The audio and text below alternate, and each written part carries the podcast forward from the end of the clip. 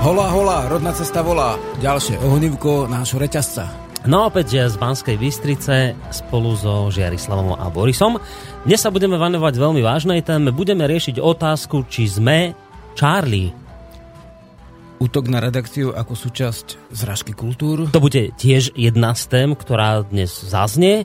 Ale takisto budeme rozmýšľať nad tým, kde končí sloboda prejavu a vtipnosť. A kde sa už začína napadnutie a zlomyselnosť. No a potom ďalšia veľmi vážna otázka. Môžu žiť v Európe spolu rôzne kultúry? A ak áno, tak ako?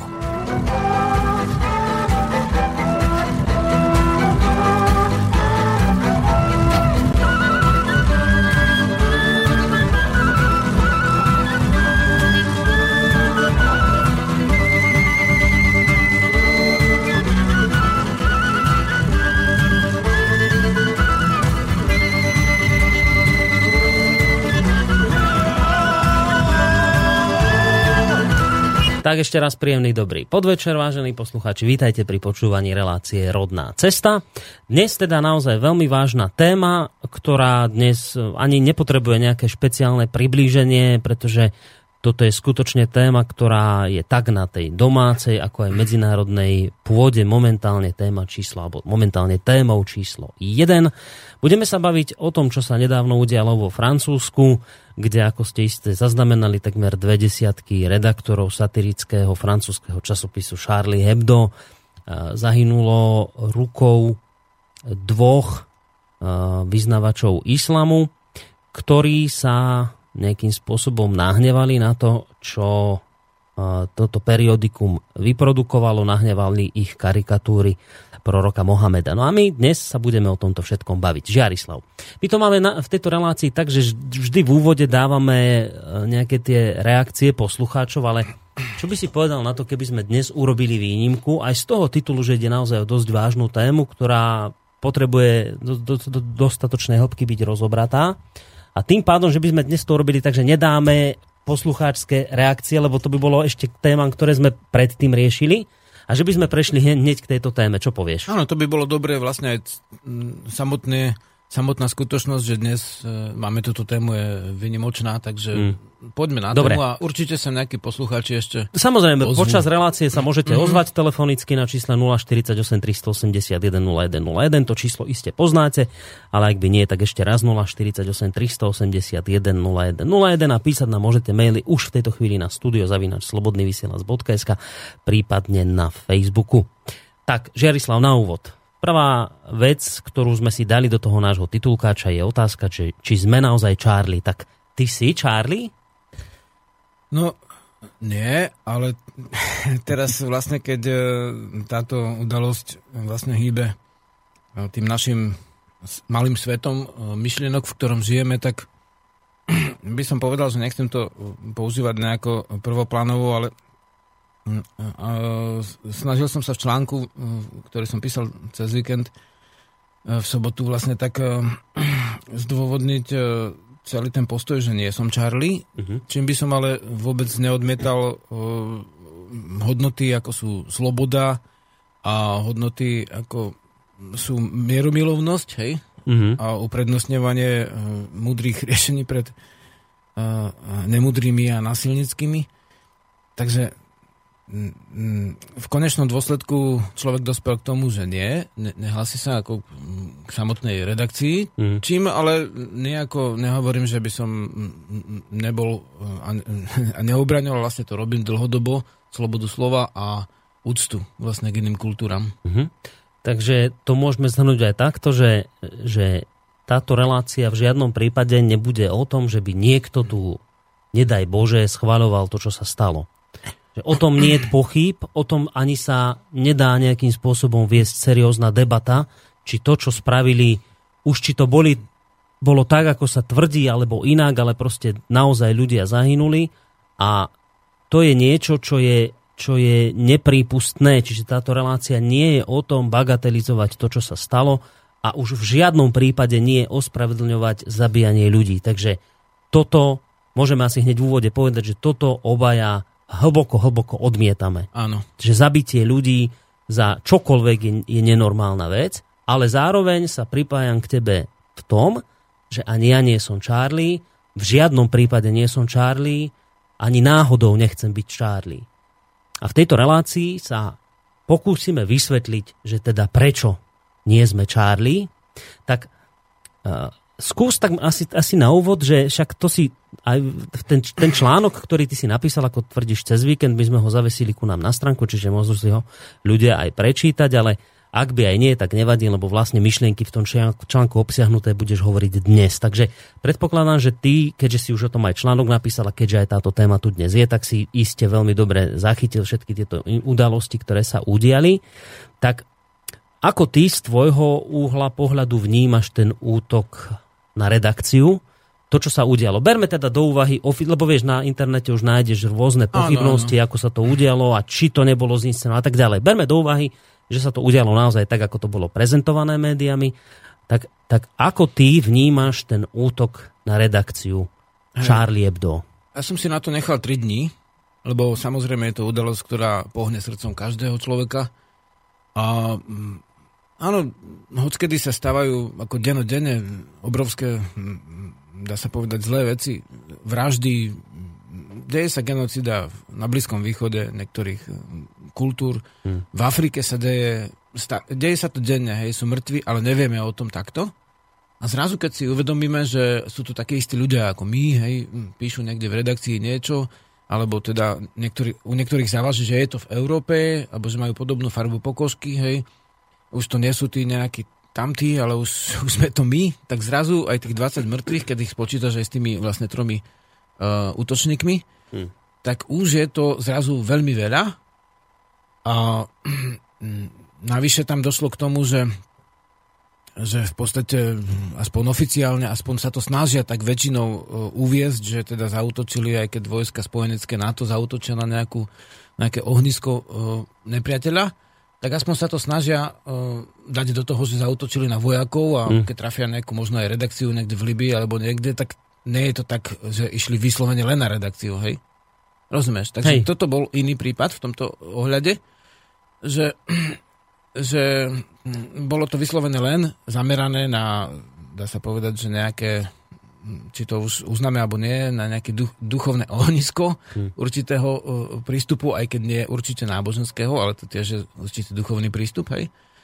Bolo to zamerané, bolo to zvláštne z viacerých hľadisk a určite to zamávalo svetov asi od čas Breivika ako najviac. Dobre, čiže toto je hneď taká prvá vec, ktorú ty vnímáš ako taký istý, ja by som to povedal, taký nejaký dvojitý meter vnímania obetí na svete, že keď sa niečo takéto udeje, ja neviem, v Európe alebo v Amerike, za Ameriku spomínam inak zámerne preto, lebo tam nedávno sa tiež udial taký teroristický útok bratov Carnajevovcov, ktorí počas nejakého maratónu sa vyhodili do vzduchu, alebo neviem, čo tam postrieľali, nevyhodili do vzduchu, postrieľali nejakých ľudí. A teraz toho boli plné médiá. A teraz sa zase udialo niečo, že vo Francúzsku zahynulo 17 ľudí a zase sú toho plné médiá. Ale my tu máme, že napríklad tuto pár kilometrov na východ, na Ukrajine, obrovský konflikt, kde že 17 ľudí, že denne zomiera, denne civilistov. My sme teraz zavesili ku nám na stránku príbeh malého Váňu. To je malý chlapec, asi 9-ročný, ktorý žije na východnej Ukrajine. Ukrajinská armáda, ktorá ostreľovala oblasti, kde on žije, ho pripravila o 2 nohy, o ruku, má zhorenú tvár a ľudia nie sú Váňa. Ani nejakí Nigerinčania nie sú, ktorí sú zabíjani sektou Boko Haram. My nie sme nič iné, len to, čo sa udeje v Európe. Áno. Vtedy vieme byť nejaký solidárny. Teda toto vnímaš ako taký nejaký dvojitý meter. Ako by ľudský život mal inú hodnotu podľa toho, kde sa nachádza. Kde sa nachádza a za koho ten ľudský život je, lebo vlastne Ukrajina je taký názorný príklad, že ľudia majú radi rozdeliť si veci na dobré a na zlé. Hej, teda vlastne užitočné zvieratá sú napríklad tieto a tieto, lienka 7-bodková, alebo žerevosky a tá pasovka zemiaková, tá je taký škodlivý chrobák, ktorého treba pučiť, hej, tak si to rozdelíme, ovce sú dobré, vlci sú zlí, hej, až nakoniec zistíme, že už v tej prírode sa nedá žiť, keď všetko rozdelíme na dobré a na zlé a vlastne to isté, čo robíme v prírode, robíme aj v duchovne. Takže ľudia si rozdelili vlastne dobrý ukrajinský demokratický svet a zlý ukrajinsko-ruský teda čas Ukrajincov a Rusie v podstate a v zásade, ktorí tam žijú, zlý svet Sovietskeho zväzu, ktorý tam predstavuje ten, dajme tomu, ruský medveď, hej. Ľudia si to rozdelili a zapadá im to do seba a v tej chvíli si už vôbec nekladú ja neviem, aké otázky, že a čo Indiáni v Amerike, alebo vlastne čo toto a čo tamto, vidia zrazu to čierno-bielo a povedia si, a tak ten Váňa bol na tej nesprávnej strane, no trafilo ho to, hej. Nemuselo ho to trafiť, ale ho to trafilo a si to ospravedlňa s tým, že to je v mene tých dobrých myšlienok, hej. No a prípadne, že... Nespravia si to, že to tam je ináč tiež zrážka vlastne tých civilizačných blokov, ktoré ako Zem je rozdelená na 7 geologických blokov, tak má Zem aj nejaké tie kultúrne bloky a oni majú svoje hranice, hej. A tam to narazilo na to, že vlastne v podstate, nechcem to teraz týmto smerom viesť, ale určite, ale oni si to vlastne nejak tak, tam sa určite dejú aj ďalšie veci, o ktorých nevieš, a dajme tomu v tej zbombardovanej Líbyi sa dejú veci, o ktorých nevieš, tam Kaddafiho synovi vo väzení riadnom ako štátnom odsekávali prsty a západní novinári to uverejnili. Tam sa dejú tiež rôzne veci, ale ľudia to nemajú pred očami a nie sú to naši, hej, európsky, unionistickí v podstate novinári. Je to niečo celkom iné z tohto hľadiska, takže sa to dotklo. A ešte ďalšia vec, že čo je podľa mňa nebezpečné, že zrazu sa vyžaduje ako keby príslušnosť, dajme tomu k tomu postoju, ktorý má, dajme tomu, že redakcia menovaná, hej, Charlie, a tak ďalej. A keď v tom nie si, tak ako keby si bol ten nejaký taký ultra, alebo teda krajný, alebo nejaký... Ako by si schvaľoval, zlý, vieš, že hneď automaticky schvaľuješ to, čo urobili. Ale však samotná podstata demokracie je taká, že ty nemusíš byť. Keby trafili vlastne redakciu Le Pena, tak vlastne teraz by sme boli všetci Le Pen, rozumieš? Alebo keby trafili hoci koho iného, tak automaticky ním prečo práve len toto, hej? Lebo tam ten konflikt trval už nejaký čas, takže ľudia to aj... vnímali vo Francúzsku vyhrotenie, no my sme do toho veľmi nevedeli. Drvia väčšina Slovákov, som si úplne istý, vôbec nevie, že taká redakcia jestvovala. No, samozrejme. A vôbec nevie, aký je obsah, ako väčšinou. Až teraz, keď vlastne to vybuchlo, hej, tak si to prezreli tie karikatúry rôzne.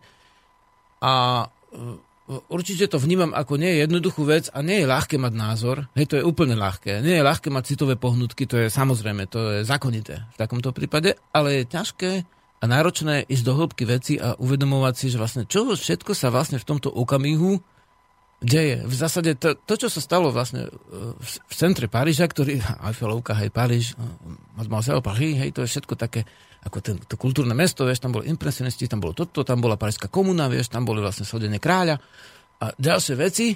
A teraz zrazu ten Páriž, tá Mekka vlastne multikulty spoločnosti v Európe, lebo však Amerika je z iných dôvodov multikultúrna, lebo tam vlastne bolo osídlenie kolonialistami, ktorí zatvorili tých indiánov aj do tých rezervácií a v podstate tam si už potom vytvorili bez tých domácich multikulty spoločnosť.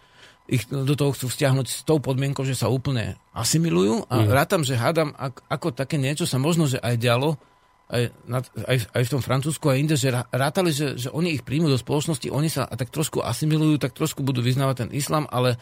Hej, ale otázku multikulturalizmu tu si ešte nechajme. V zásade si nechajú a v tom je to nebezpečné, že teraz sa to zjednodušuje a teraz všetci si buď si za, alebo keď si proti, nie si dobrý a vnímam to tak, že treba si uchovať odstup určitý pohľad a pokúsiť sa pochopiť, že čo sa vlastne stalo, lebo táto udalosť nebola vlastne ničím novým.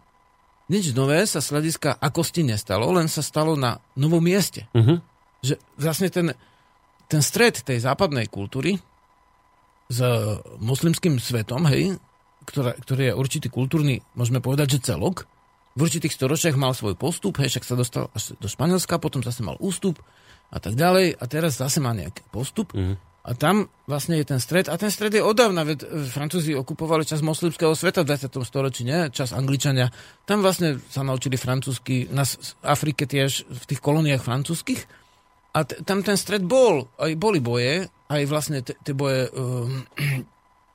sú úplne nepretržite, len sa mení ich miesto. A my sme teraz prekvapení, že na našom území, ale už na tvrdo, hej, v redakcii. Na našom území Európy. A toto vnímam tak, že ľudí úplne šoklo ako a toto odlišilo ten prístupu k iným veciam, ktoré sa diali v iných časti. Čiže taký prvý rozpor, ktorý by sme tu mohli pomenovať, je práve ten, že ľudský život má inú hodnotu podľa toho, v ktorej lokalite človek o ten život príde. Pre nás teraz z nášho európskeho západného pohľadu, keď, ja neviem, teraz Boko Haram vyvraždilo niekde v Afrike 2000 ľudí za jeden deň, proste vyhladilo dedinu, tak to nie je z toho šok. Politici nevyšli do ulic a ľudia nepíšu, že ja som Nigéria. Ale keď zahynú 17 redaktori vo Francúzsku, tak nás to zaskočí. A teda tá prvá výhrada je, že prečo je to tak, že my sme sa naučili vnímať ľudský život inak podľa toho, z ktorej lokality pochádza. Ako keby mal inú kvalitu ten život. No a proti tomu stojí argument, keď som sa to pýtal niektorých ľudí, lebo som to od samého začiatku nerozumel, prečo 17 ľudí vyhecuje 1,5 milióna ľudí, ktorí vyjdú do ulic, a prečo 2000 ľudí v Nigérii nie, a prečo Donbasania nie sú rovnaké obete ako tí vo Francúzsku, protiargument znel, že no však preto, lebo tam tí mŕtvi, že denne zomierajú a to už nikoho nezaujíma, že vždy je to zaujímavé len vtedy, keď sa to udeje prvýkrát niekde, že vtedy aj na Ukrajine, keď sa to spustilo, tak vtedy o to médiá informovali. Hej. Ale že keď už je tých vražd veľa, že jak v Sýrii, že tam ľudia denne sa vybuchujú a neviem čo, takže to už nezaujíma nikoho, že to už by bolo zbytočné o tom furt hovoriť. To je taký argument zaznieva. A potom ešte taký nejaký iný argument, že preto, lebo toto bolo, že nespravodlivo zahynuli tí ľudia a že to je iné, keď sa to stane pri nejakom vojnovom konflikte, že ešte aj tá kvalita je v tom iná. Čiže prvá výhrada je tá v tom, že nerozumiem a doteraz tomu nechápem, prečo my Európania vnímame, že keď niekto príde že 100 000 kilometrov, tisíce že vzdialenej krajine o život, tak to nie je taký život, ako keď ten život stratí v Európe, že túto vyvolá pobúrenie. Tak toto bol taký prvý rozpor, ktorý vznikol. No, by som to nazval asi tak zjednodušene, že rozpor futbalového fanúšika, hej? Že vlastne, keď niekto kopne ako tvojej farby človeka, tak to je také poburujúce a rozhodca je toto a vlastne hneď kriča, hej? A keď kopne toho druhého, tak ich to tak neboli ako keby, lebo ten má iné farby. No. A to presne, že vlastne útoky na teroristické moslimov boli aj v Rusku, hej? Ale nikdy to tak našich ľudí nepohlo, ako vlastne útoky v západnej Európe a v Amerike. Však bol ples v opere, film, tuším, nemecký, odvysielaný, normálne návod na to, jak to spraviť. A potom to spravili teroristi. Cez nejaké ventilačné potrubie tam dali nejaké otravné plyny. Skrátka, dejú sa všelijaké veci, a to nebol chcený návod. A tie naše médiá sú silné, vieš, ľudia hockedy sa naučia z filmov, akože, ako to spraviť. Vieš, často by im to nedošlo. Že my si to niekedy sami akože naprogramujeme, čo všetko sa deje a neuvedomujú si tú silu vlastne týchto vlnení. Ale druhá vec je tá, že vlastne predsa len, vieš, tam to boli oni, to sú oni, vieš, títo Rusi sú takí nejakí divní, hej, ten Putin, vieš, cár, tam zase, títo sú takí nejakí, ako tiež, ne, Bok vie čo, hej. Ale my sme tí správni a presne to isté si myslí príslušný každej kultúry, že si povieš, no tí Indiáni boli divosi, vieš, tak, no tak síce ich tí Američania trošku dali do rezervácií a to neboli Američania, to boli vlastne Európania, niekto tvrdí dokonca oficiálne na nejakých oficiálnych novín, akože to už 100 rokov boli Američania. Vlastne už 100 rokov bolo po nezávislosti vyhlásenia a už ich zatvárali do týchto rezervácií, strieľali počas náboženského obradu na poranenom kolene, alebo vlastne tam boli riadky, rozumieš, občas ženy, deti zabíjali. A tiež my sme vlastne v tej Európe mali pohnuté dejiny. Charlie znamená Karol. Prvý Karol bol Karol Veľký. Karol Veľký bol vlastne, dá sa povedať, zakladateľ univerzity, preto vlastne ho chceli aj vyhlásiť za svätého, zatiaľ len patron Európy. A vlastne vyviezol vyhľadzovacie vojny voči tzv. Pohanom, teda Slovanom, a všelijakí Otovia a ďalší to robili a Slovanom a Balto vyvražďovali, lebo sa nechceli pokresťančiť. A vtedy vlastne tá multikultúra mohla byť, môžeme povedať, obrazne, lebo od toho dávno veku v Európe bola. Hej? Lebo boli tu rôzne kmene, rôznych vyznaní a tak ďalej a často žili aj v jednom štáte. Ale potom my sme v Európe prešli čímsi, ako čo má teraz vlastne ten arabský svet, my o tom nevieme. U nás sa to neučí. Vieš, to je akože, my na Rodnej ceste to vieme, hej, naši poslucháči to vedia, lebo sme to preberali. Ale bežní ľudia to nevedia. A ako keby z pomsty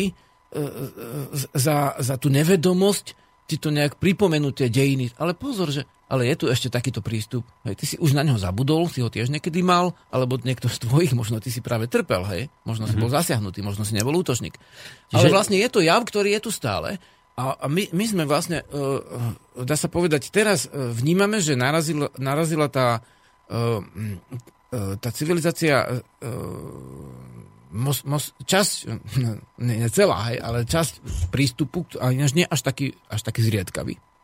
Čas prístupu časti moslimskej kultúry narazila do západu, tentokrát na území Európy. Hej, keď idú spojenecké vojska niekde vonku, tak to je ten istý konflikt, ale je na inom území. Áno, rozumiem. No a to je vlastne taký druhý rozpor. Ten prvý bol ten, že teda prečo má kvalitu ľudský život inde podľa toho, kde ho človek stratí. A druhý rozpor je ten, že ja som vlastne od samého začiatku tejto hrôzy, čo sa stala, už počul rôzne názory, rôzne komentáre o všetkom možnom, ale ja som voľako nikdy nepočul, a v tom mám rozpor, že nikdy som nepočul nikoho rozprávať o tom, že čo hovorili vlastne tí dvaja vrahovia.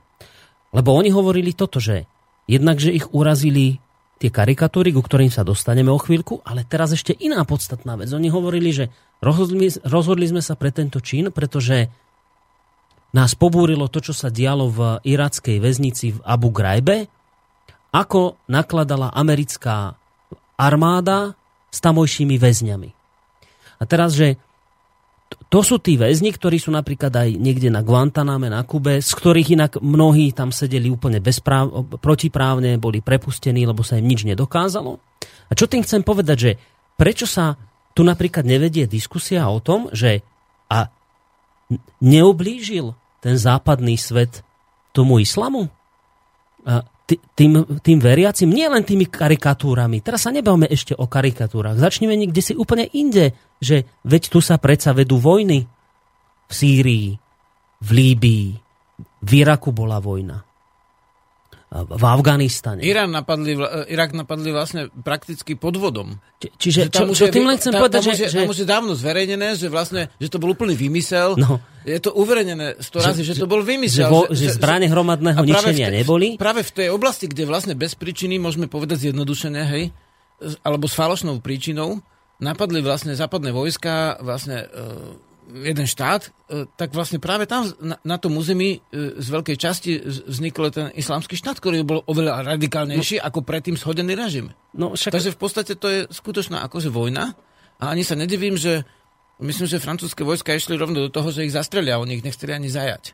Je to môj osobný pocit, ale vlastne v zásade už sa to dá tak chápať, že už oni to brali ako vojenský výsadok. Už to vôbec nebrali ako taký bežný terorizmus, hej. Brali to ako súčasť dvaja alebo traja teda ľudia z nejakej armády, napadli naše územie a zobrali to takto, čo je pomerne možno aj novinka. No? Ja, vieš, lebo naozaj registrujem debatu o multikulturalizme. Však tomu sa budeme venovať aj my a to je iste veľmi dôležitá otázka, ale mne v tomto verejnom diskurze, ktorý sa tu vedie, mne obrovským spôsobom chýba debata o tom, že čo toto vlastne spustilo.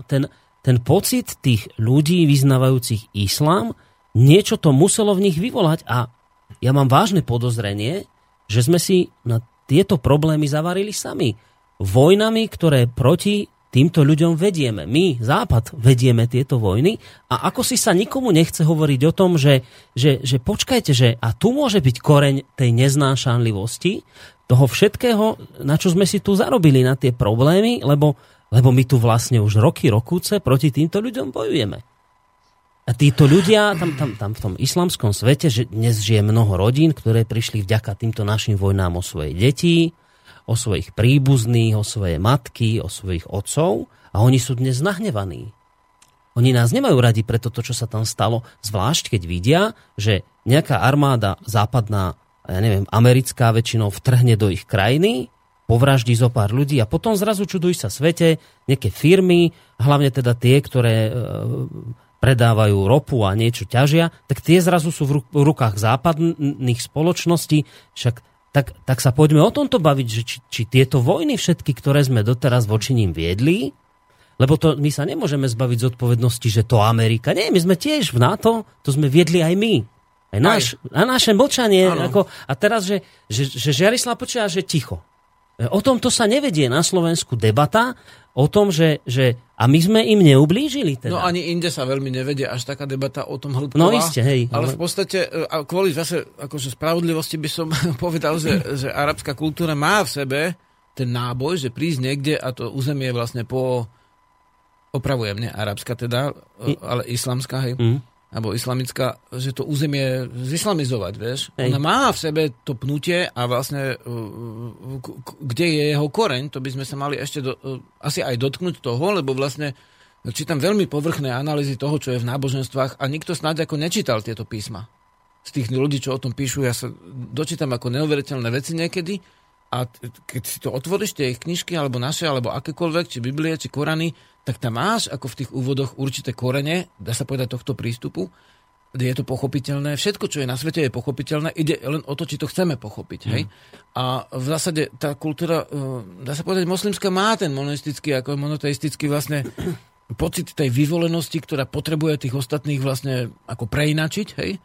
Ona to má v sebe zase, to musíme uznať, ale toto nie je len naša chyba, hej? Lebo v zásade, keď napríklad niekde naozaj môže sa stať, že vyhľadzujú nejaké obyvateľstvo, lebo je iného význania, a vtedy je naozaj otázka, že či s tým môžeme niečo robiť, ale určite náš duchovný stav nie je taký, aby sme hĺbkovo chápali tieto veci. V našej kultúre sa to jednoducho nepreberá veľmi, a ak sa preberá, tak len veľmi povrchne a veľmi často, keď čítaš aj tých komentátorov, tak oni sami, že nevedia. Teraz čo? Nevedia čo, lebo vlastne je to veľmi ťažké pochopiť čo, pochopiť to, a to sa nedá pochopiť, že skúmam tento rok, čo sa stalo. To musím pochopiť tak, že preskúmam si celé dejiny. Je pravda v tom, keď tvrdíš, že ten islám má nejaký taký náboj v sebe, že teda nakoniec bude na svete dobre, keď všetky krajiny budú nejak pod islamskou vlajkou. Však keď zájdeme len do histórie, tak tie turecké vpády a mongolské vpády, neviem aké, však toho sú priamým dôkazom, ale... No mongolské neboli náboženské, Mongoli vlastne nechávali voľnosť náboženstiev, oni chceli iba dane.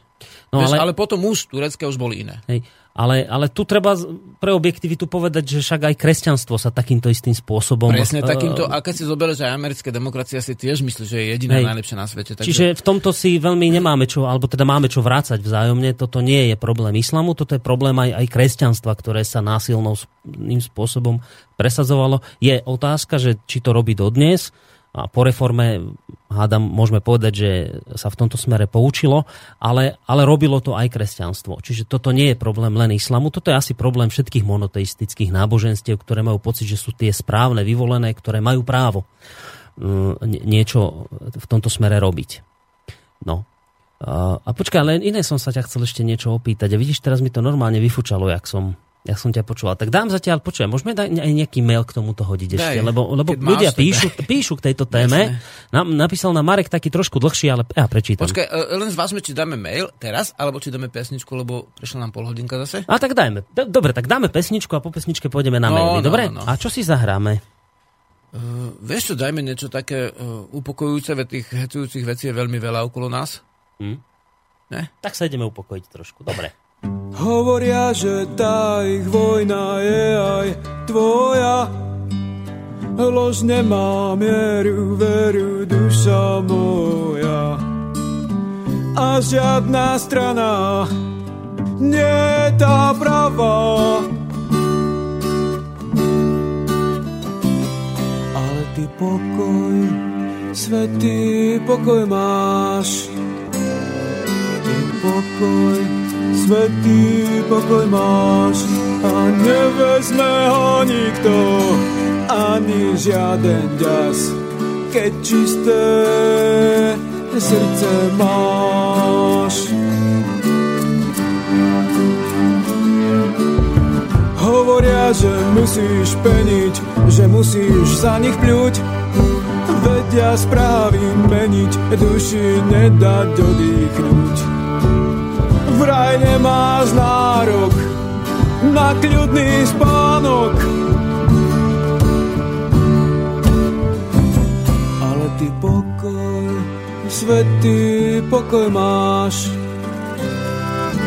Pokoj, svätý pokoj máš a nevezme ho nikto, ani žiaden ďas, keď čisté srdce máš.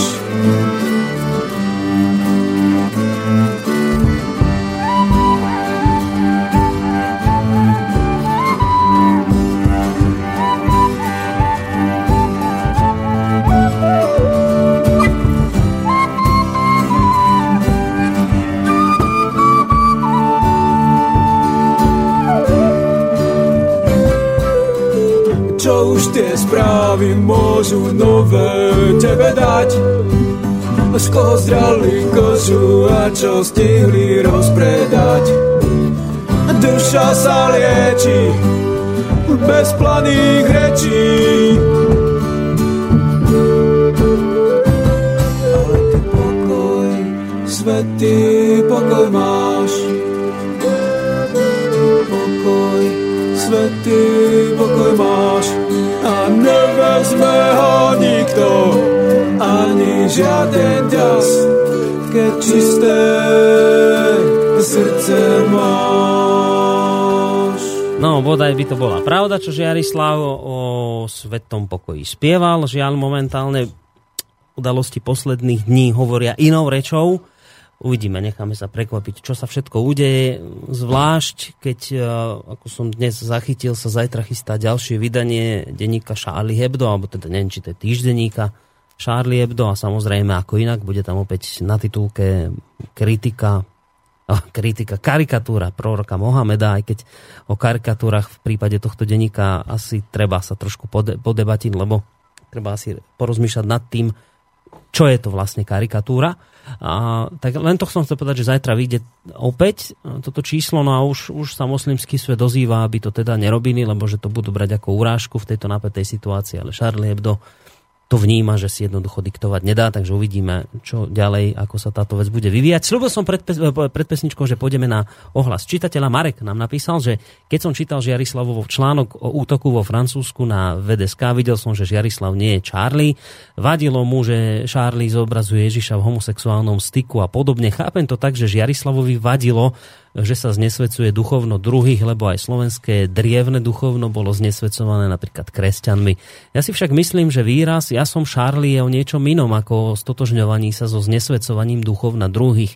Ide skôr o slobodu slova. Keď poviem, že som Charlie, mám na mysli, že som za slobodu slova, za slobodu názoru, a táto moja sloboda ani môj názor by nemali byť potrestané smrťou. Možno maximálne fackou, výsmechom, ignoráciou, nadávkou, ale nie vraždou. Myslím si, že moje duchovno nemôže nikto uraziť, môžem sa voči niektorým názorom ohradiť, čím ponížim tých, ktorí urážajú. Pokiaľ som o niečom presvedčený, nemôže môjho ducha uraziť žiadny smiešný obrázok, skôr to hovorí o úrovni protistrany. A teda otázky. Prvá. Vidíš, Žiarislav, ohrozenie v moslimskom obyvateľstve v Európe? Dobre, odpoviem, ale to, čo bolo pred otázkou ešte, to, čo vidím ohrozenie, to sme mali o tom aj relácie dve a ja som o tom uverejnil články v samotnom moslimskom čím? Počkaj. Ohrozenie v moslimskou kultúrou v Európe, tak? Alebo... Hej, že či aby vidíš ohrozenie v moslimskom obyvateľstve v Európe? Obyvateľstve v Európe. Mhm. Záleží na pomeroch. Ako vždy vo vesmíre záleží na pomeroch, hej? Že život na Zemi vznikol preto, že je dosť blízko pri slnku, ale nie až tak blízko pri slnku. Takže, čo sa týka akéhokoľvek obyvateľstva inej kultúry, či je moslimské, alebo aj iné, tak pokiaľ je toho ten nápor priveľký, viď Austrália, Nový Zeland, Amerika, keď tam prišla invázna kultúra, tak prevalcovala to, čo tam bolo. A dokonca došlo k vyhnutiu veľkej časti živočíšnych druhov mimoľudských, hej? V tých oblastiach nárazovo.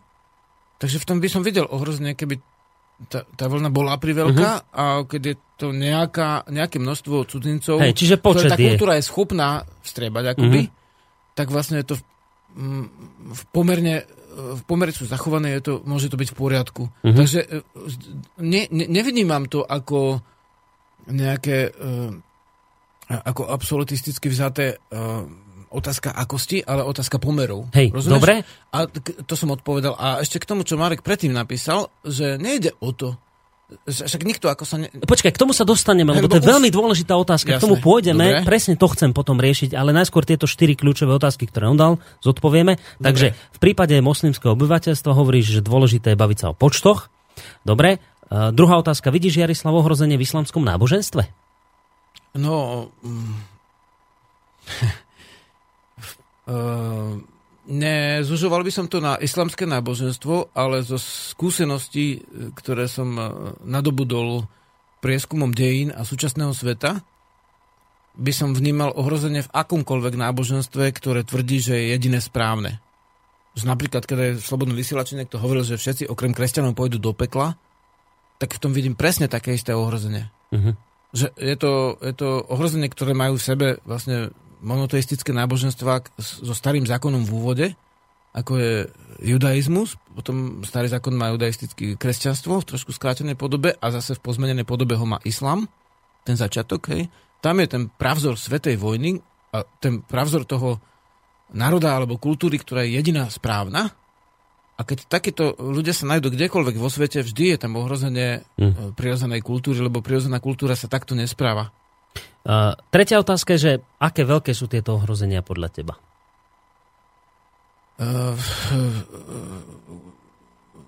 Vysvetlím si tú otázku tak, ako ju chápem teda. Tie ohrozenia sú veľké do takej miery, do akej miery je necelostný súčasný stav tej kultúry.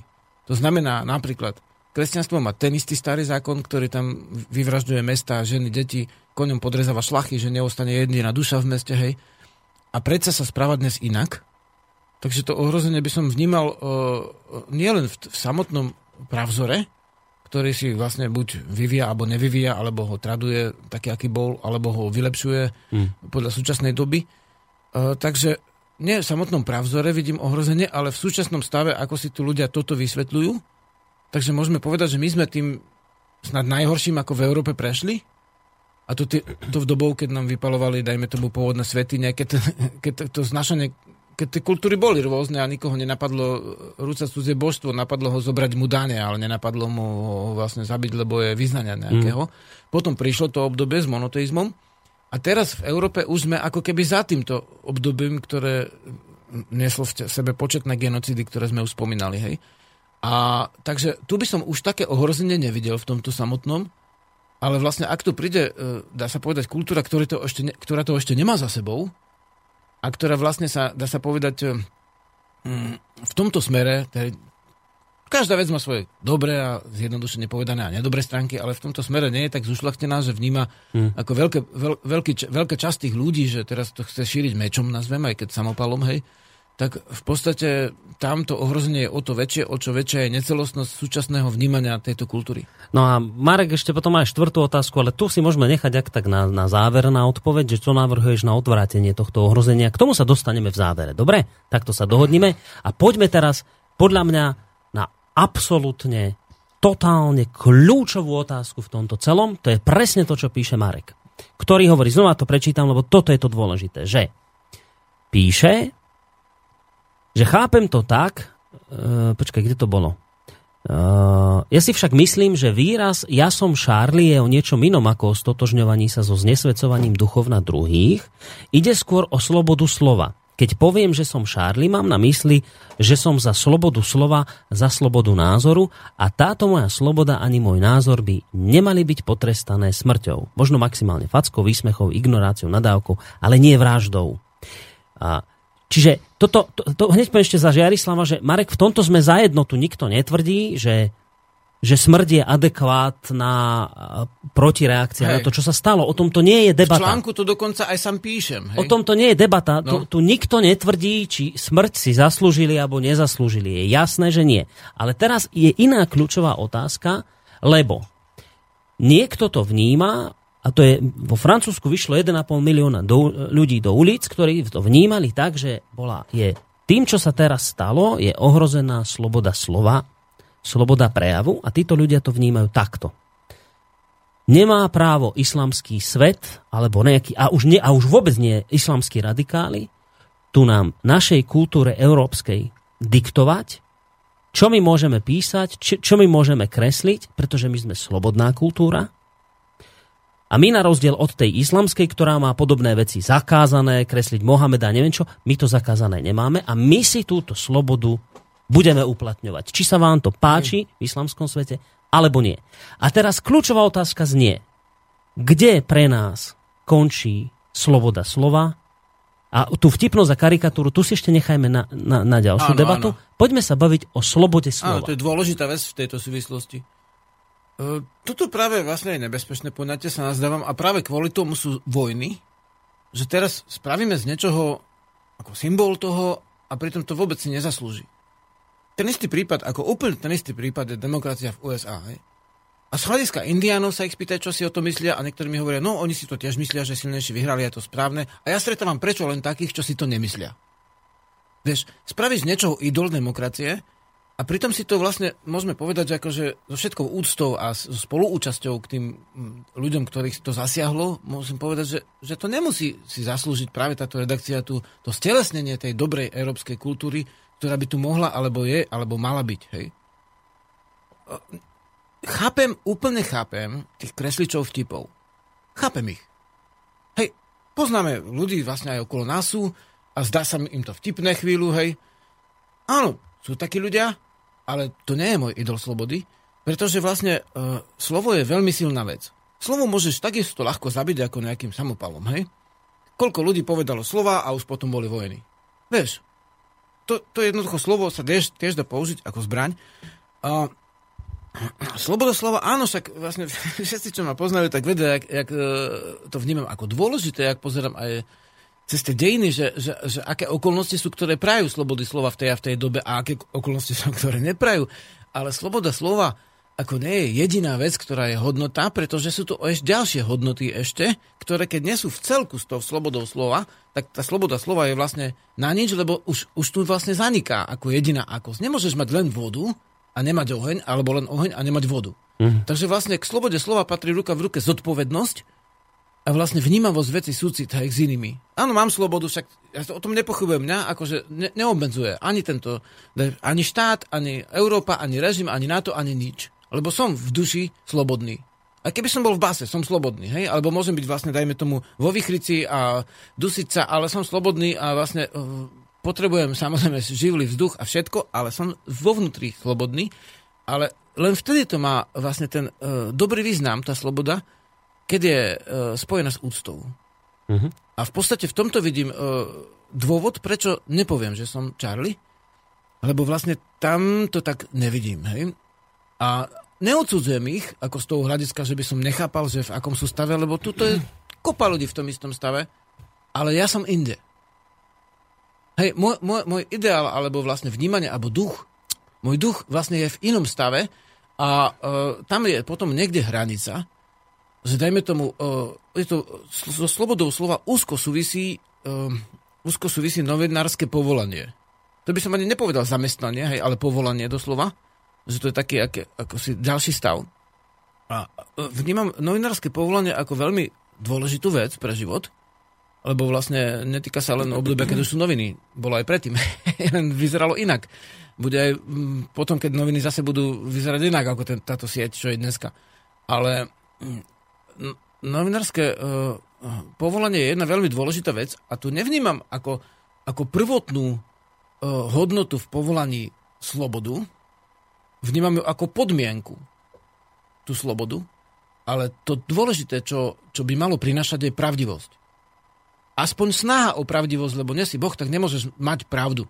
Ale môžeš sa k nej vo všetkej svojej snahe približovať k tej pravde, hej?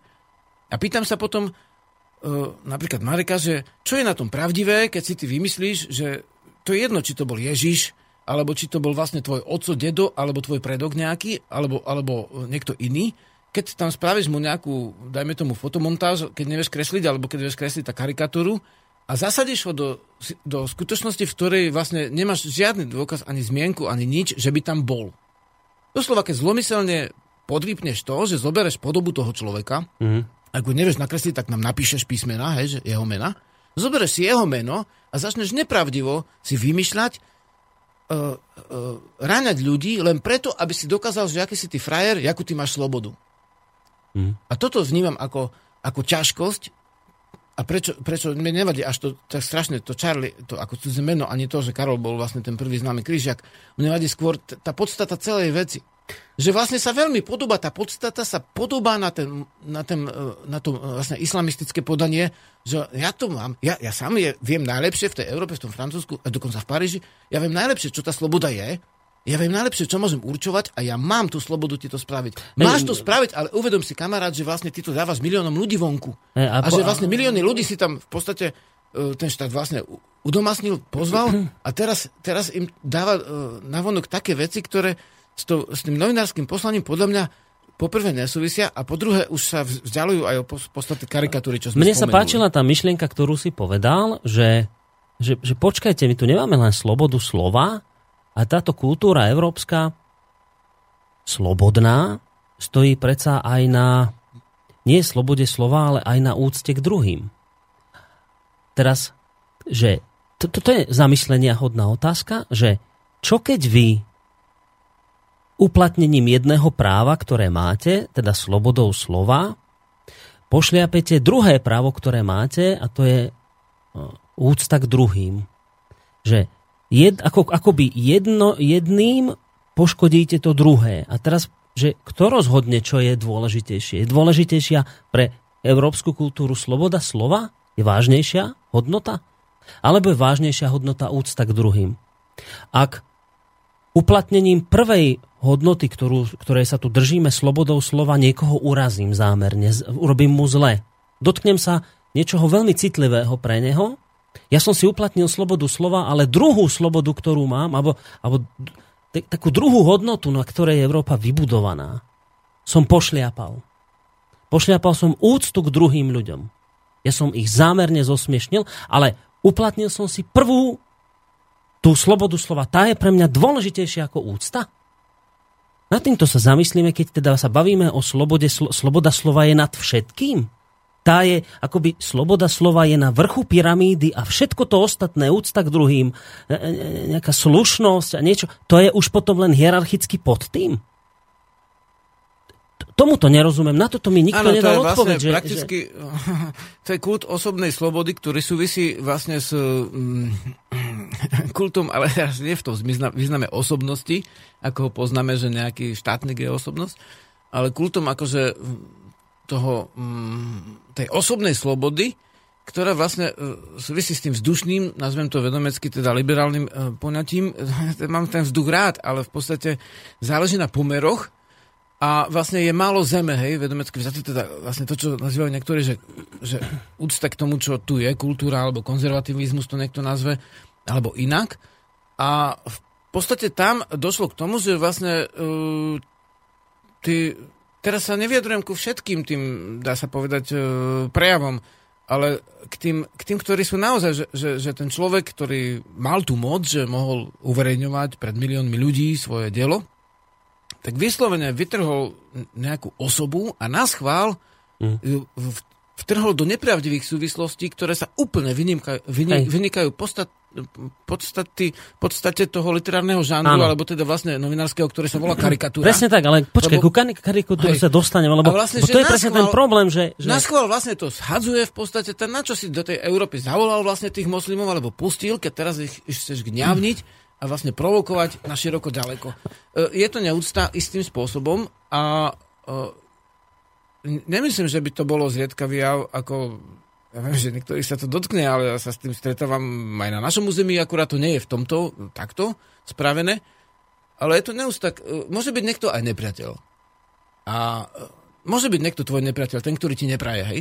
Aj bojuje proti tebe, ale nemusíš sa správať vlastne vyslovene neúctivo a teraz si začať vymýšľať na neho nepravdivé veci. Že toto je. No a tá ďalšia vec, taká, ktorú by som chcel možno, že aby sme nad tým porozmýšľali, tak keď sa bavíme o demokracii, tak poďme do starovekého Grécka, kde ľudia ako Aristoteles, Platón, Polybios, títo ľudia vymysleli nejaké demokratické hodnoty, tí ju vnímali v takých tých čistých tvaroch a oni hovorili, že tie zákony sú dobré, správne, ktoré umožňujú rozvoj obce, rozvoj, vtedy to boli mestského štátu. Tie zákony, to správanie je vhodné to správanie je demokratické, ktoré umožňuje ľuďom lepšie žiť, nejaký rozvoj. Tak teraz sa zamyslíme nad tým, že čomu toto pomohlo, táto sloboda slova, že si kopnem v rámci slobody slova odporným spôsobom. Pozrite si tie obrázky. To nie je karikatúra, to je odporné, hnusné proste pošliapanie niekoho náboženstva alebo niečoho hlbokého. Čak pomohlo to nejakej dobrej veci? Lebo staroveky, iba to chcem dokončiť, že oni hovorili, že to je správne, čo pomôže rozvoju danej štátu, mestského štátu, obce, tak ďalej, že rozvoj. Pomohlo toto rozvoju?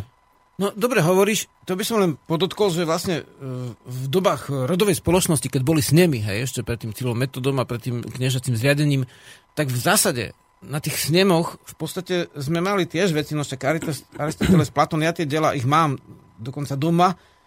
Jednak tam je taká vec, že oni majú tiež, povedia, ale otrok je vec, hej, že nejdú za určitú rovinu, aj keď sú dneska známi filozofi, ale už neznáma rodová spoločnosť mala v sebe tú podstatu a klamať sa chápalo ako zločin, keď o niekom klameš. Vždy sa to v každej spoločnosti chápe a preto aj kresťania majú vlastne to, že nebudeš krivo svedčiť, hej. Takže vlastne nemáš si vymýšľať ani na nepriateľa, ani na toho, koho chceš silu znížiť, veci, ktoré nie sú pravdivé. Hej, to je veľmi dôležité a to je potom ako nečestné v podstate. Oni ináč hovoria o tých útočníkoch, že boli zbabeli. Neviem, neboli zbabeli. Povedzme si rovno, vedeli, že zomru, boli nečestní. Treba nazývať veci pravým menom.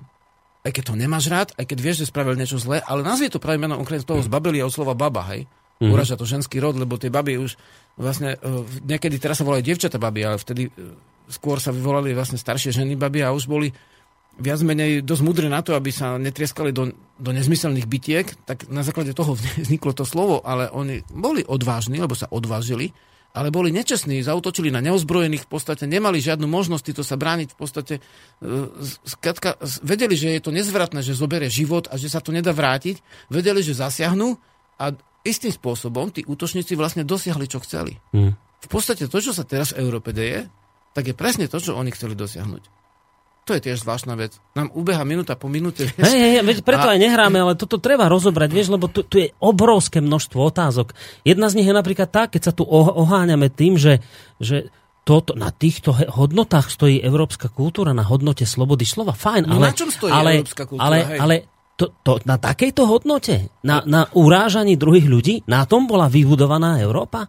Samozrejme, že nie. To je akoby zvrátená poloha, mínusová poloha tej kladnej, tej slobody slova, ktorá nikoho neuráža, ktorá neubližuje druhým.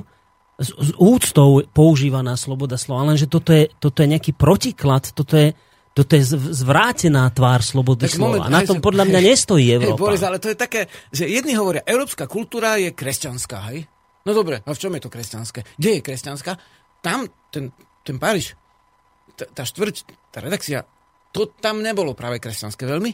No dobre, tak sloboda, európska kultúra je sloboda slova. Každý povie, európska kultúra to, čo chce vedieť a čo je na vrchu. Ale sa pozri sa dovnútri tej európskej kultúry. Európska kultúra v podstate je niečo, čo vôbec priateľu nepoznáš. Európska kultúra, my povieme, áno, to všetko donesli nám Cyrilov metód, hej, celú knihu.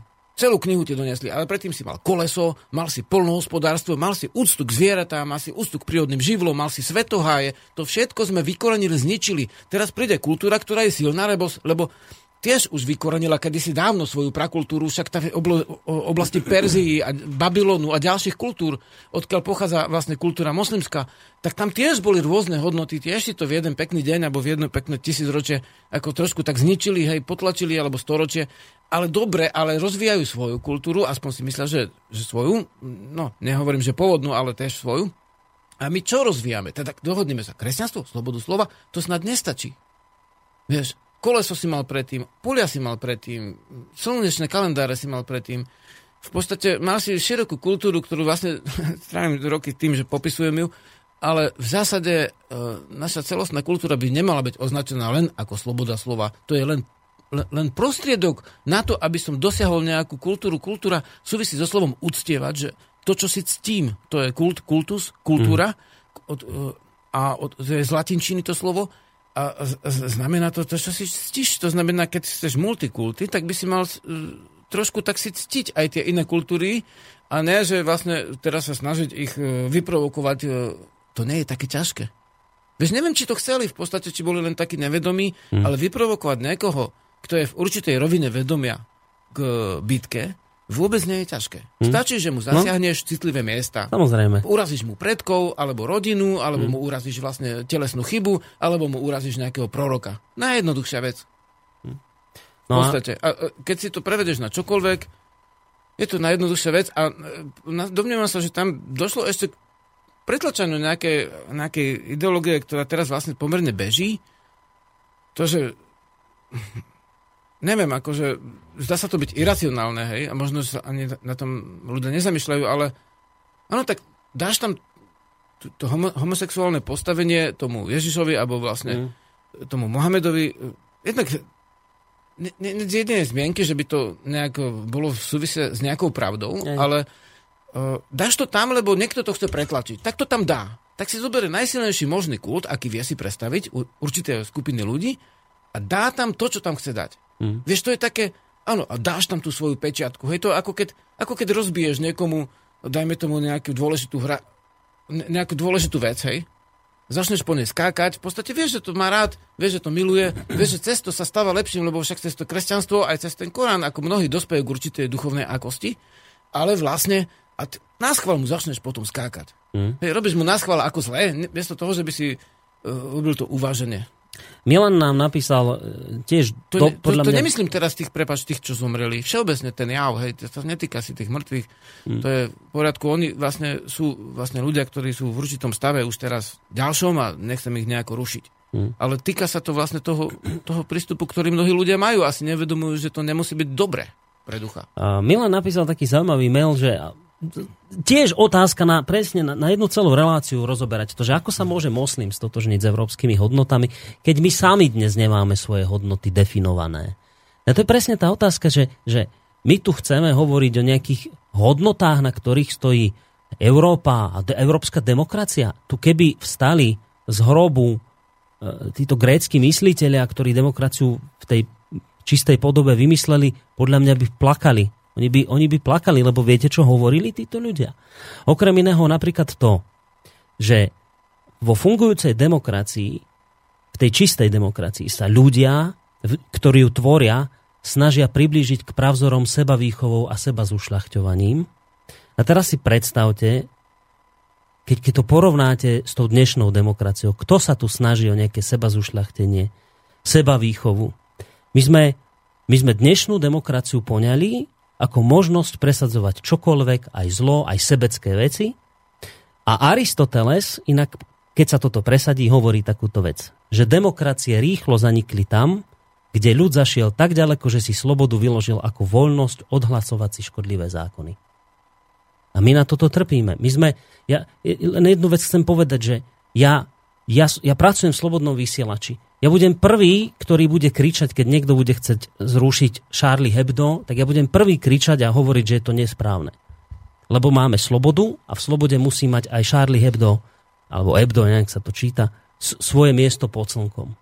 Ale hovorím zároveň, že ak sa Charlie Hebdo rozhodlo robiť taký štýl práce, ktorým vyslovene odporným spôsobom poburuje niekoho iného, tak skôr alebo neskôr za to budeme musieť, ako my, ktorí sme to proste schválili, alebo sme s tým nič nespravili, budeme za to musieť poniesť následky, lebo to je sloboda.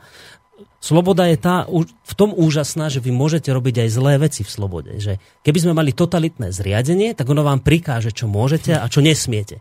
Ale my tu máme našťastie slobodu a v slobode môžete robiť aj úplne že zlé, zvrátené, úplne odporné veci. A to je dobre, že to môžete robiť, len potom sa pripravte na to, že za to budete musieť poniesť následky. To je to, o čom tu všetci hovoria, že keď vám niekto vraví, že pozor, že sloboda rovná sa zodpovednosť, tak to je aj pre zamestnancov Charlie Hebdo, že musíte potom rátať s tým, že budete za to niesť zodpovednosť.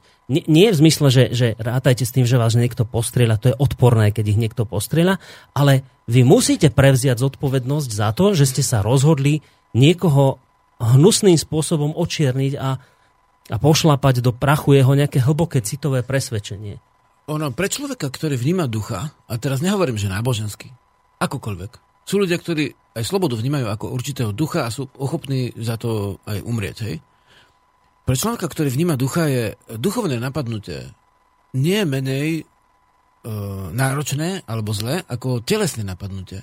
A to by sme si mali uvedomiť, že my akože žijeme v spoločnosti, ktorá ustieva atómy v podstate, hmotu, vlastne materializmus, hej, trošku taký vedecký, no dobre, všetka česť, akože pohol nás tu dopredu, veľa sme sa dozvedeli o vesmíre, ale stále vlastne môže byť nejaká duchovná úcta a duch, nejaký duch, ja to nazvem prírodné, duchovno, hej, ako, tak jednoducho prirodzené, to, čo v sebe máme, aj keď to neoznačíme, a každý to má isté iné, ale z tohto hľadiska pre takého človeka, ktorý vníma duchovné hodnoty, je to duchovné napadnutie veľmi tvrdé.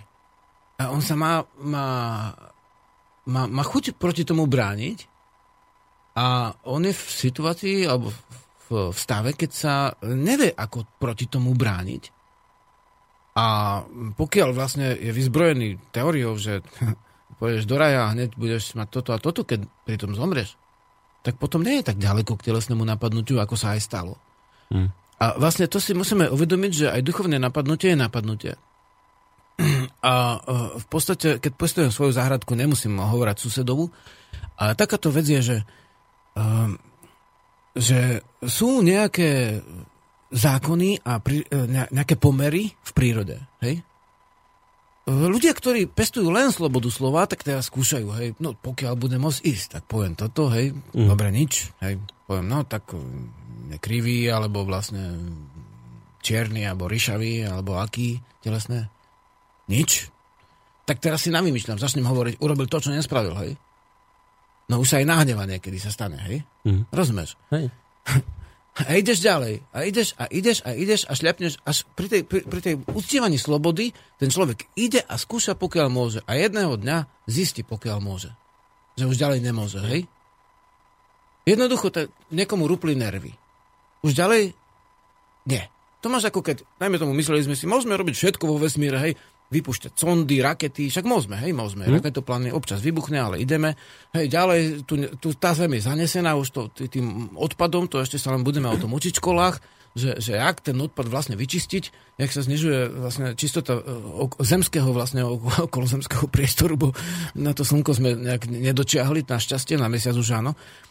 A môžeš vypustiť slobodne, samozrejme, tú sondu, dajme tomu k slnku, hej, povieš si, však ja mám slobodu, ja som najväčší frajer, v podstate môj kult, môjho ega vlastne je taký silný, že ja môžem vypustiť, môžeš vypustiť sondu, môžeš si aj do nej sadnúť. Ale v určitej vzdialenosti od slnka sa začne prihorievať a potom sa roztopí na kúsok lávy a potom aj tá lava vyprchá, rozumieš? Aj. Lebo tam je tá hranica, tam už nemôžeš. Ale vypustíš druhú sondu, tretiu sondu a skúšaš, pokiaľ môžeš, a zase zistíš, no už tam nemôžeš. Hej. Sú nejaké hranice. Hranice sú vo svete a hranice sú správaní. Tie hranice a nikdy na to sa ľudia nikdy nedohodnú, že kde presne tie hranice sú, lebo oni sa občas posúvajú. A ja si myslím, vieš čo, že ono sa ti to viac menej zistiť dá, že kedy si prestrelil hranicu, aj slobody, aj všetkého vo svete, že podľa mňa ukazovateľom toho už prestrelenia je to, že sa ti to vráti v niečom zlom. Ja teraz skúsim úplne, že extrémny, pritiahnutý príklad za vlasy. My žijeme v slobodnej spoločnosti, my nežijeme v nejakej, ja neviem, že totalitnej, ktorá nám určí, čo sa môže, nesmie a tuto a už tuto nesmiete za tak. My žijeme v slobode. My napríklad v tejto slobodnej spoločnosti si napríklad môžeme, keď sa na tom dohodneme, slobodne odhlasovať incest napríklad. My si to môžeme odhlasovať, ale my zistíme, že to bolo zlé rozhodnutie, keď sa nám začnú rodiť postihnuté deti. Že, rozumiete, že tá sloboda nie je bezhraničná. Vy si môžete bezhranične v hlave vymyslieť čokoľvek, ale ono vás to akoby dobehne, že to bola nesprávna sloboda, ktorú ste si vy vysvetlili, že incest je dovolený, lebo chcete, hej? No tak dobre, že ono vám to sloboda dá. Len sa vám to vráti v postihnutých deťoch. A teraz z Charlie Hebdo, že sloboda vám dovolí robiť si srandu z niekoho, ale ona sa vám to vráti v tom, že potom sú tu postrieľaní ľudia, potom tu máme veľmi vážny medzikulturálny boj a to môže prerásť do vojny. Že to sa nám vráti v zlom a tým pádom už my vieme, to je akoby ukazovateľ, že sme prestrelili, že keď sa vám to začne v zlom vrácať, keď nemáte pozitívne plody toho, čo ste vykonali, ale negatívne. Že to je podľa mňa ukazovateľ, že ste sa mýlili vo vašich slobodách. Hej. A ja viem, že áno, dnešná sloboda vám to dovolí, ale ak sa vám to v zlom vracia, tak ste sa hlboko mýlili a myslím si, a týmto končím tento môj monológ, že myslím si, že Charlie Hebdo sa hlboko mýli a všetci tí, ktorí držíte nad hlavou, alebo kde, tie cedulky čierne, že ste Charlie, tak vy sa mýlite, lebo nám sa to vracia teraz v zlom, táto sloboda slova. Keby sa nám to vracalo v dobrom, že by nám ten moslimský svet ďakoval za niečo, že tak toto sme od vás nečakali, že takúto dávku tolerancie, niečo, blablabla, vtedy by sa nám to v dobrom vracalo. A vtedy by som bol Charlie Hebdo. Ale ja nemôžem byť Charlie Hebdo, pretože vidím, že sa nám to vracia všetkým zlom. Áno.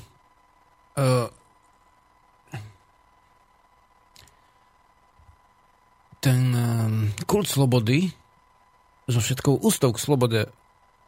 Každý, kto pozná to, čo píšem, vlastne skoro celý život, tak vie, že to tak človek aj vníma, ale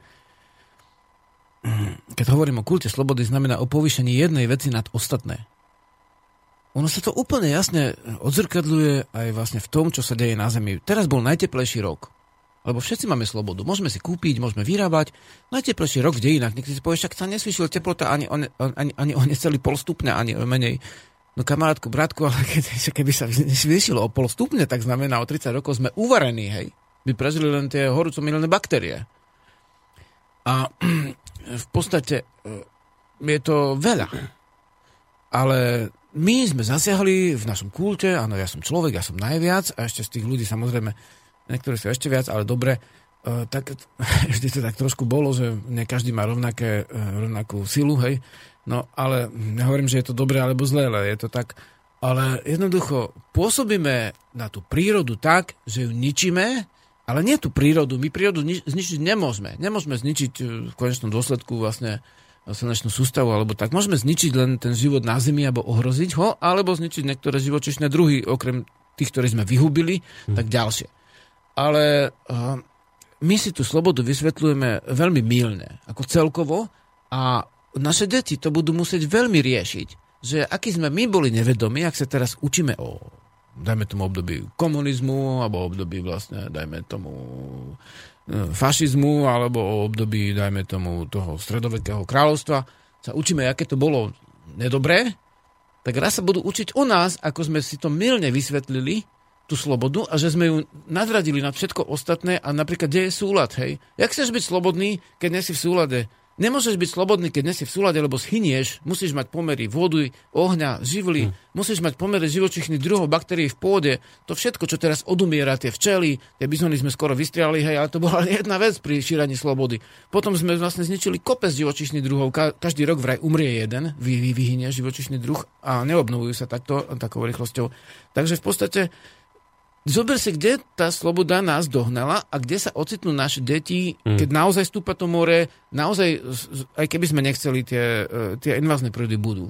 Jednoducho, geologicky vzaté, zákonite, budú invázne prúdy, ale nerob to na silu, hej. Snaž sa udržať určitú rovnováhu, snaž sa pestovať určitú kultúru. Čo povieš svojim deťom, keď to dovedeš do krajnosti, túto celú vec, túto vlastne dá sa povedať, že ten kút jednak slobody a jednak ako ďalších prúdov, ktoré ani nie sú až tak celkom slobodné, lebo keď tu zavedeš napríklad na Slovensku multikulturalizmus, takže tu pozveš neviem koľko ďalších kultúr, tak tá Slovenska vlastne v podstate zanikne. To nie je až taký veľký štát, že by si udržal, dajme tomu, niektoré tie svoje črty. A čo potom povieš tým, ktorí to chceli? Hej? Nie, je to nezvratné. Všetko, čo vlastne žijeme, je v podstate nezvratné. A najlepšie je aj 3 razy merať a raz strihať. A mám pocit, že mnoho ľudí si to vôbec neuvedomuje a že mnoho ľudí si to začne uvedomovať až vtedy, keď naša vlastne, keď poviem v úvodzovkách naša, lebo ja ju tak nepociťujem, západná kultúra začne padať. Osobne to vnímam, že to, čo my si myslíme, že je európska kultúra, že to nie je vôbec jej podstata, a to, čo je jej podstata, to vôbec ešte nepoznáme. Verím tomu, že ak nie toto pokolenie, a vnímam to tak, že skôr ďalšie, že začnú vnímať tú podstatu a že začnú ju pestovať, ale zatiaľ tam nie sme. Ahoj, dáme mail, môžeme?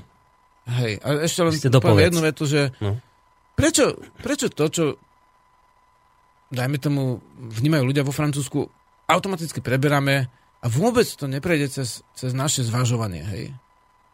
Už to, že zbrklo reagovať hneď prvý deň, hej. To potrebuješ si odležať, musíš uvažovať. Nech sa páči. Ahoj, Žiarislava, Boris, chalani, blahoželám, dnes mi hovoríte z hĺbky mojej duše, presne takto celé divadlo Charlie vnímam a ja, len som to nevedela odieť do takých presných slov. Mne najviac na celé veci vadí, že toľko ľudí sa dokáže v momente zjednotiť, ak im v západnom svete stúpia na slobodu slova, ale na druhej strane nikomu nevadí, že na východe nášho kontinentu tá istá demokracia berie ľuďom právo na seba určenie, na používanie vlastného jazyka, na pokojný život vo vlastných domoch. Pre mňa je to vrchol špinavosti, neetickosti a straty morálky v spoločnosti, ktorá akceptuje napríklad prezidenta Porošenka na zhromaždení, ktoré si išlo uctiť pamiatku tých redaktorov a tento masový vrah tam s trúchlivou tvárou zapaľuje sviečky ľuďom z cudzieho národa a vlastný národ nechá vraždiť. Mne už rozum zastáva nad tým všetkým, proste jediná emócia, čo ma teraz gniaví, je bezmocnosť. Vďaka, že ste a že robíte to, čo podľa mňa v tejto dobe je to najpotrebnejšie. Napísala nám Jana z Chile. Ďakujeme veľmi pekne za tento váš názor. Ja som sa stretol, to je ešte taká ďalšia dôležitá otázka, že ja som s nejakými ľuďmi viedol na túto vec polemiku a teraz niekto mi povedal, že dobre, a že kto určí, čo je morálne? Že ty určíš? Alebo že kto? Že islamisti určia? Ja určím, ty určíš? Kto určí? Kto určí, čo je morálne. No a kto to určí? No kto? A teraz on vraví ten dotyčný, no, že zákony. Zákony. Že zákon, áno, že zákony hovoria o tom, čo je morálne a čo môžeš a čo nesmieš. Že zákon je to, čo nám definuje našu morálku. Že zákon my sa máme riadiť. Počkaj, ale zákony určili nejaké ľudia, ne? No, jednak... Lebo sú prírodné zákony, hej, tie sú dané. Tie sú, môžeme povedať, že božské, či už jablko padne na zem, alebo slnko svieti dookola. A potom sú zákony, ktoré máš akože právny systém, hej, takzvaný jurisdikcia, takže to sú tie ľudské zákony. No? Tie určia, čo je dobre? Áno, tie asi áno, tie. Ale áno, ja a keď sú v rozpore s prírodou, tak ľudia na to doplatia, jasné. No a hlavne, že mne to tak ako zvláštne znelo, že zákony. No dobre, my tu máme nejaké zákony, ale veď pre Pána Boha živého, však zákony, to sú nejaké mantinely, v ktorých my sa môžeme pohybovať a ktoré nemožno prekročiť. Alebo nemali by sme, lebo príde trest. To sú zákon. Ale veď však zákon logicky nemôže obsiahnuť celú ľudskú aktivitu, že že skrátka, čo chcem povedať, že drvivá väčšina zákonov je na nepísanej úrovni.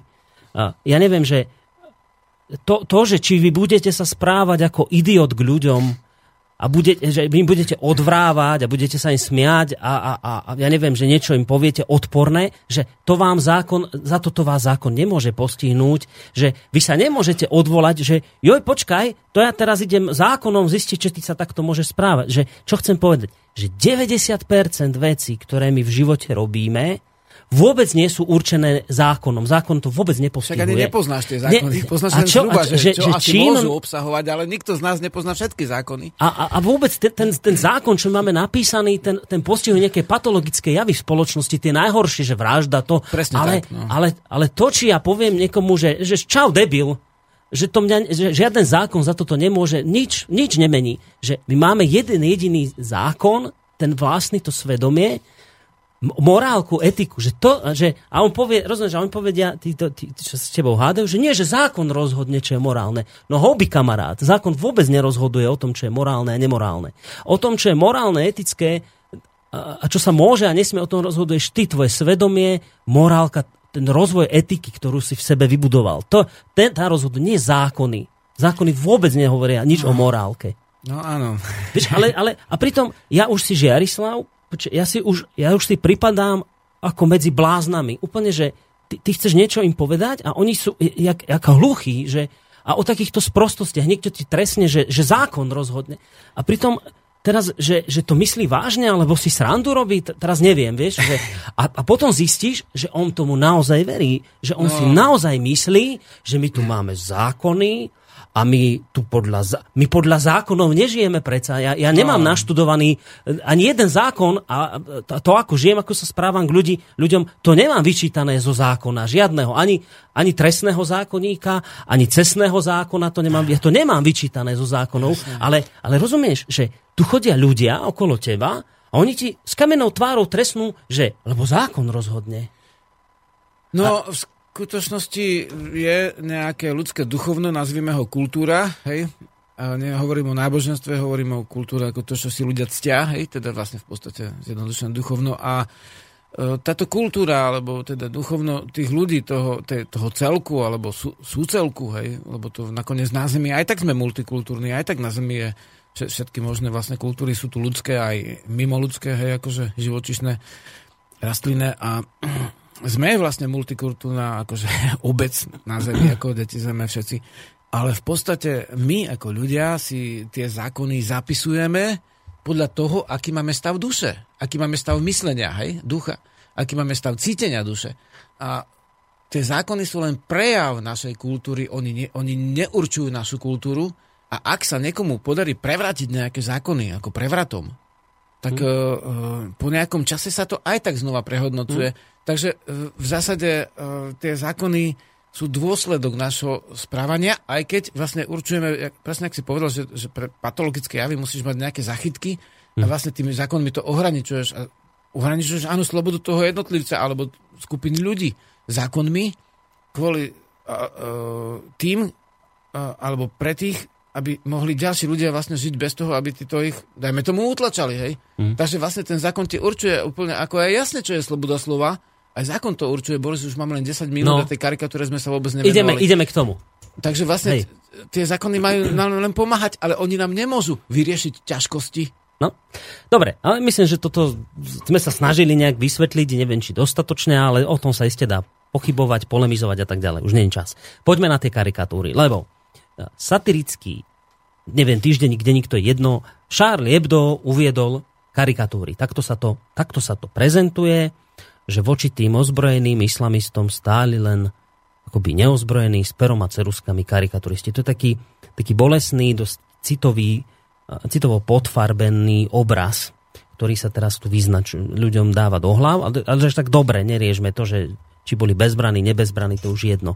Ale skrátka, že karikaturisti doplatili životom za svoje karikatúry. Tak teraz sa chcem spýtať, že lebo ja mám pocit, že toto ani zďaleka nie sú karikatúry, lebo ja za karikatúru považujem to, čo nejakým vtipným spôsobom dokáže ozrejmiť nejaký problém, na ktorý povedzme, že 1000 slov nestačí a karikatúra je taká trefná kresba, vtipná, ktorá akoby tými, miesto tých 1000 slov, jeden obrázok a že zásah do čierneho, ale nie je to také totálne urazenie, pošliapanie niekoho cítenia, ale také jemné zosmiešnenie, ale akoby, že je tam nejaká hlboká myšlienka v tom zosmiešnení.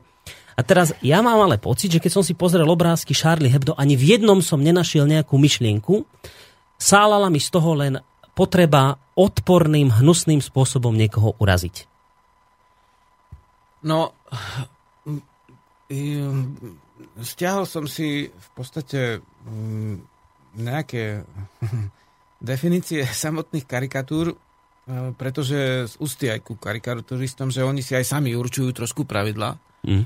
A v zásade všetky sú veľmi podobné. Akože karikatúra je nejaký zjednodušený, vtipný, alebo teda smiešný, teda humorný, komický, alebo satirický prejav ako úmyselne zosmiešňujúci, alebo literárne dielo, to môže byť výtvarné. Úmyselne vlastne zosmiešňuje niečo, ale toto by zodpovedalo, prvá časť.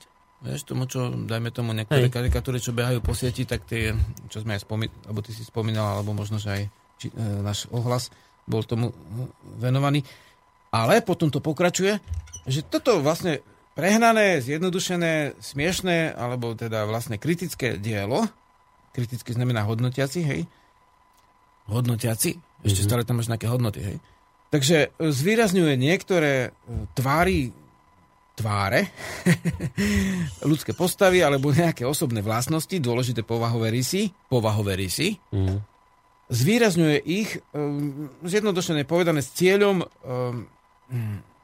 nejakého zobrazenia tej povahy toho človeka, alebo možno z istých okolností aj samotného javu, hej, alebo kultúry. A teda stále sme, že pri tom, že sa držíš nejakej vlastnosti, ktorý tu človek má, ale ju preženieš v tej kresbe alebo v niečom, aby vyšla na vonok. To je vlastná akože definícia karikatúry. Takže vlastne, keď ty založíš toho, dajme tomu nejakého proroka, alebo vlastne, či už je to Ježiš, alebo je to vlastne iný, alebo akýkoľvek, do polohy, dajme tomu, do toho nejakého, dajme tomu, pohlavného aktu s nejakým človekom, dajme tomu, že toho istého pohlavia, alebo čo už viac by si mohol ako ten človek predstaviť, bo keby ho dal, že je hodok, tak to by ho až tak neurazilo. Skrátka, urobi to tak nejako, čo najviac uražlivo, ale kde tam je tá vlastnosť toho človeka? Kde tam je tá vlastnosť? Keby vlastne nakreslil karikatúru Mohameda, ako popravuje tých Židov na námestí, čo sa ako dejine nejak dochovalo, tak to je už iné, lebo tam vlastne urobil tú vlastnosť toho tej dedinej udalosti, že snažil sa približiť pravde, ale nie si vymyslieť proti zákonom novinárčiny jav, ktorý vlastne nepostihol jeho povahu, ani dajme tomu nedal Ježiša, že nejakej prehnanej, ale jeho vlastnej polohe. Úplne si vymyslel niečo úplne iné, len preto, aby podráždil, aby dokázal, že tu je sloboda najväčšia, vlastne osobná sloboda, najväčšia vlastne najväčšia hodnota, naražajúc na dá sa povedať, úmyselne naražajúc na duše tých ďalších ľudí. Takže toto by som videl ako kritické, že sa to tam už aj to nie je prípad nejakej jednej redakcie, ale že ono sa to otrháva niekedy v snahe zistiť, kde tá čara je. Hej. Devčatá sa niekde v Rusku zatancujú, dobre, sporo oblečené v nejakom chráme, no v zásade je to tiež, ale vlastne nedopadlo tam to, nebolo to také, hej, rátali s tým, že toto a tamto, hej, že tá kultúra už je trošku v tej, dajme tomu, naražali na patriarchálne prvky spoločnosti ženskými spôsobmi, na hranici, úmyselne na hranici, dajme tomu, tiež to budú vždy ľudia hodnotiť rôzne, ale toto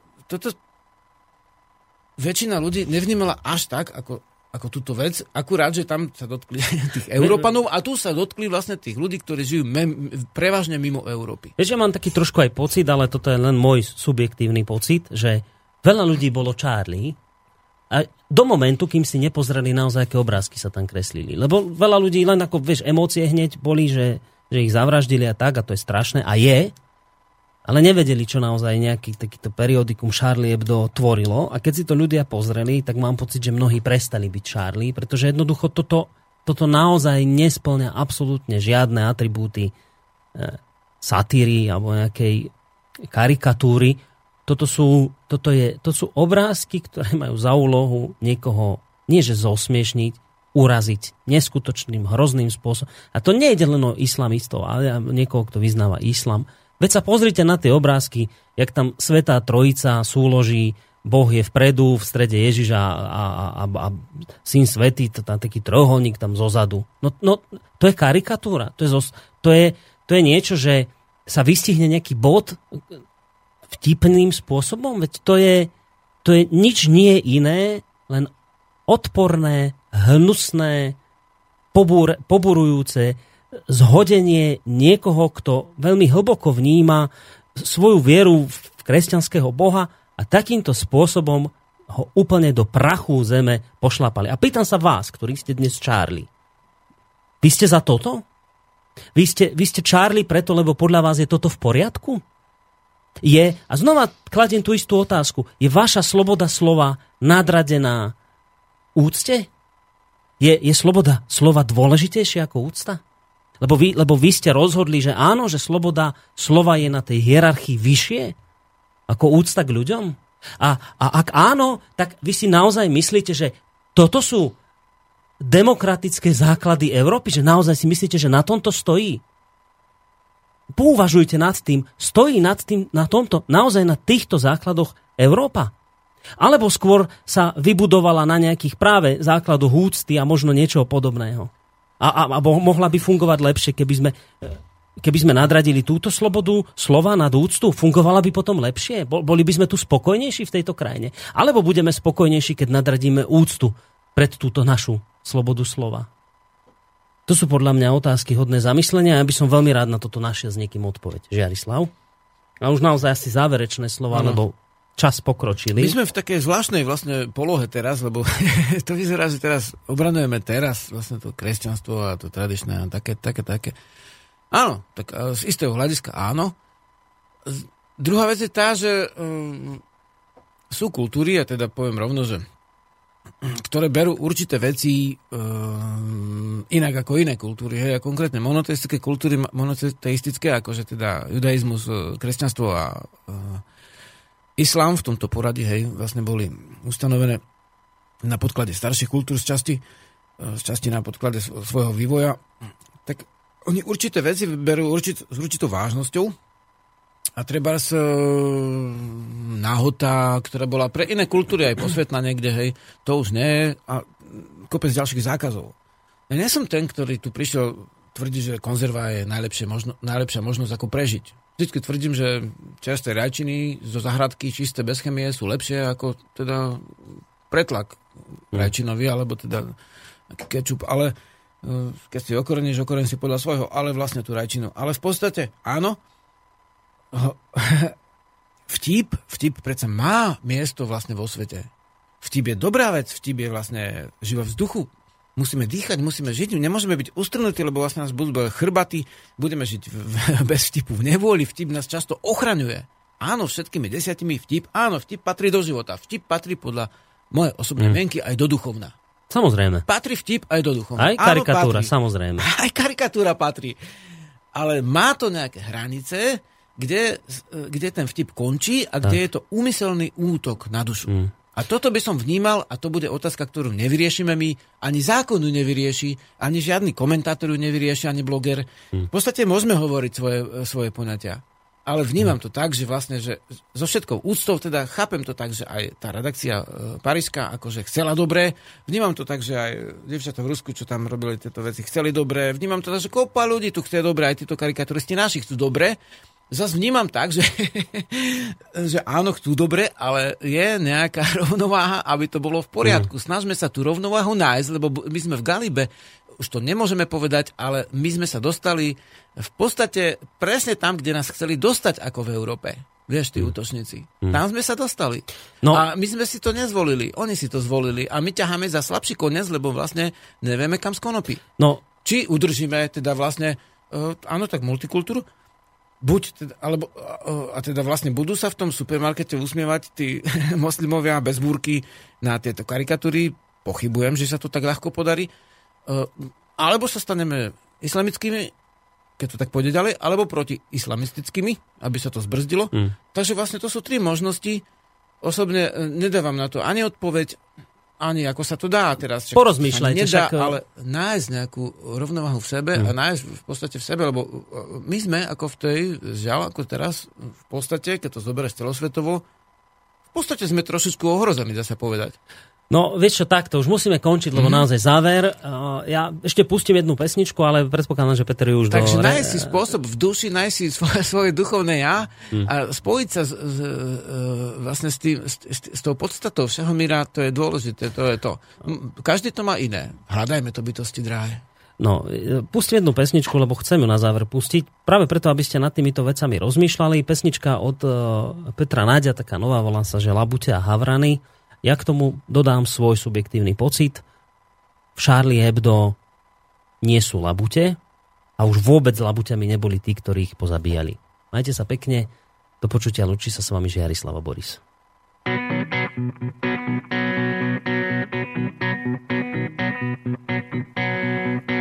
Niečo sa končí a prvé pôjdu labute a prežijú len havrany. Labute nik nebráni. Neboj sa, nejdem vyplakávať o pravde. Biznis nemá zábrany napodobiť havrany. Havran chce málo a prežije aj s odpadkou. Bez muziky, bez lásky, bez dotykov milých slov. Ptáče a havrany, v čom ulietajú naše duše. Labute a havrany, ak chceš prežiť, budeš musieť. A kostíme havrana, byť ako labuť schovaná. Labuťa pieseň v hitparádach prepadla, veď kto by to chcel počúvať a ospevovať vlastný pád. Niečo sa končí a prvé pôjdu labute a prežijú len havrany. Labute nikde bráni. Labute a havrany, v čom ulietajú naše duše. Labute a havrany, ak chceš prežiť, budeš musieť. A v kostýme havrana byť ako labuť schovaná.